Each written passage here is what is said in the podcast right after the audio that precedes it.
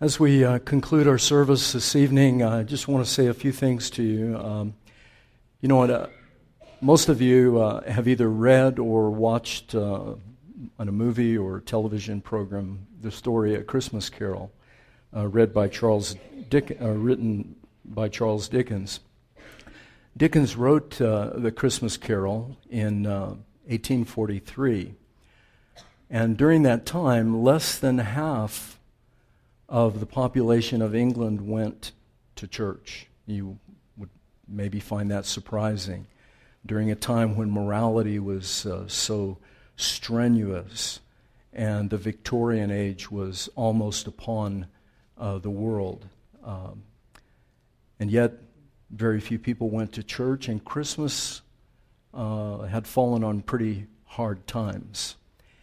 And I think in every age and in every generation, we face that same dilemma of always remembering the true meaning of Christmas. And you hear people calling for it, you know, we have to know what the reason for the season is and all the cliches.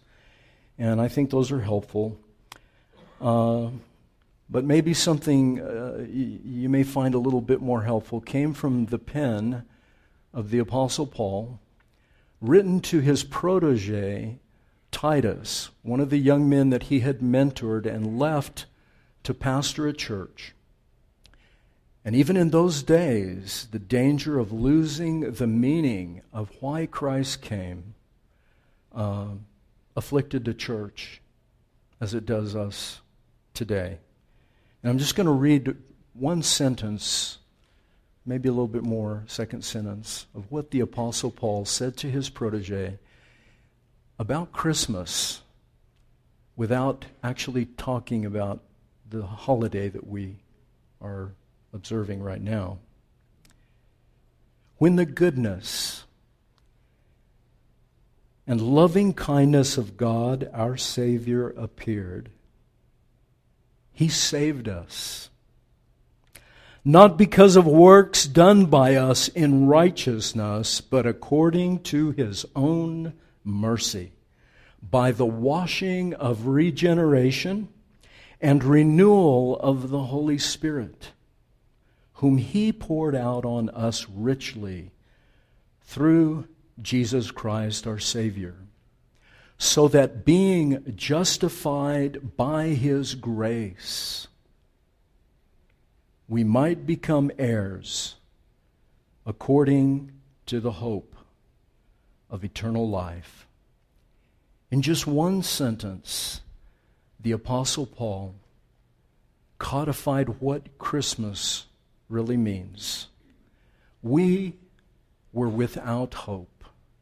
The human race, from the earliest days of history, has been without hope. We know that something is separating us from God. We know that we're not right with God. And we try with all our best efforts to earn somehow, by our good deeds, by our good doing, to somehow earn His favor. And yet there's always this nagging voice in the back of our mind that tells us that we haven't done enough and that we're not worthy. The poet from the last century, W.H. Auden, said this Nothing can save us. Nothing can save us that is possible. We, we who must die, demand a miracle. And Jesus Christ is that miracle. He is the impossible that came to this world to make it possible for us to be right with God, not by works of righteousness which we have done, but by works of righteousness which He has done. Who would have imagined a king on a cross? Who would have imagined the greatest human being that ever lived, the one who created all things, the judge of the entire world, to have to sit in judgment